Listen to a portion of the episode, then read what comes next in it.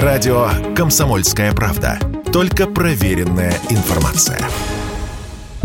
Серьезное укрепление российской валюты, которое произошло после февральского и мартовского обвала, привело к парадоксальной ситуации на автомобильном рынке. Взрывной рост цен на машины, который начался в прошлом году, ускорился на фоне санкций и логистических проблем. И даже несмотря на укрепление курса рубля, переписывать прайс-листы в сторону уменьшения продавцы не спешат. Это привело к тому, что цены на машины в России стали одними из самых высоких в мире. К примеру, возьмем для сравнения корейский седан Hyundai Solaris. Машина стала самой популярной иномаркой на российском рынке в апреле. За месяц в нашей стране было продано 1800 таких автомобилей. В США эта машина стоит 17 тысяч долларов. В Китае 11 тысяч, а в России почти 25 тысяч долларов. В нашей стране всегда цены были выше из-за неразумных дилерских накруток, заявила радио «Комсомольская правда» автоэксперт Сергей Слонян. Когда к нам пришел Рено Логан, он пришел под знаменем «Я самый дешевый среди современных автомобилей на планете Земля. Моя стартовая цена 5000 евро».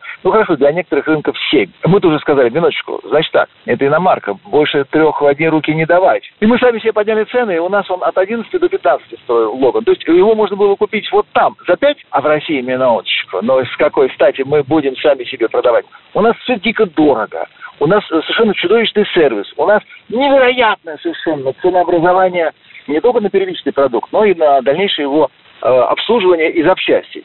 Другой пример – автомобиль Renault Duster. У отечественных дилеров французские кроссоверы стоят миллион шестьсот восемнадцать тысяч рублей или 27 с половиной тысяч евро. В Европе популярный кроссовер продается под румынским брендом Dacia. На местном рынке за эту модель просят минимум 15 тысяч евро. Столько же она стоит и во Франции. По текущему курсу это получается 900 тысяч рублей. Ситуация будет меняться и цены стабилизируются. В этом уверен автоэксперт Игорь Марджаретта. Вот что он заявил радио «Комсомольская правда».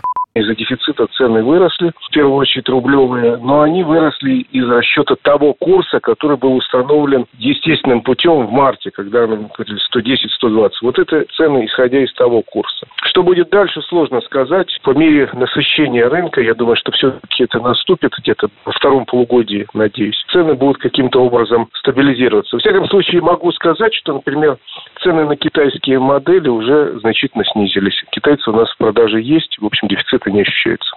В прошлом году в России приобрели более полутора миллионов новых автомобилей. Некоторые эксперты говорят, что снижение авторынка в этом году может достигнуть 70%.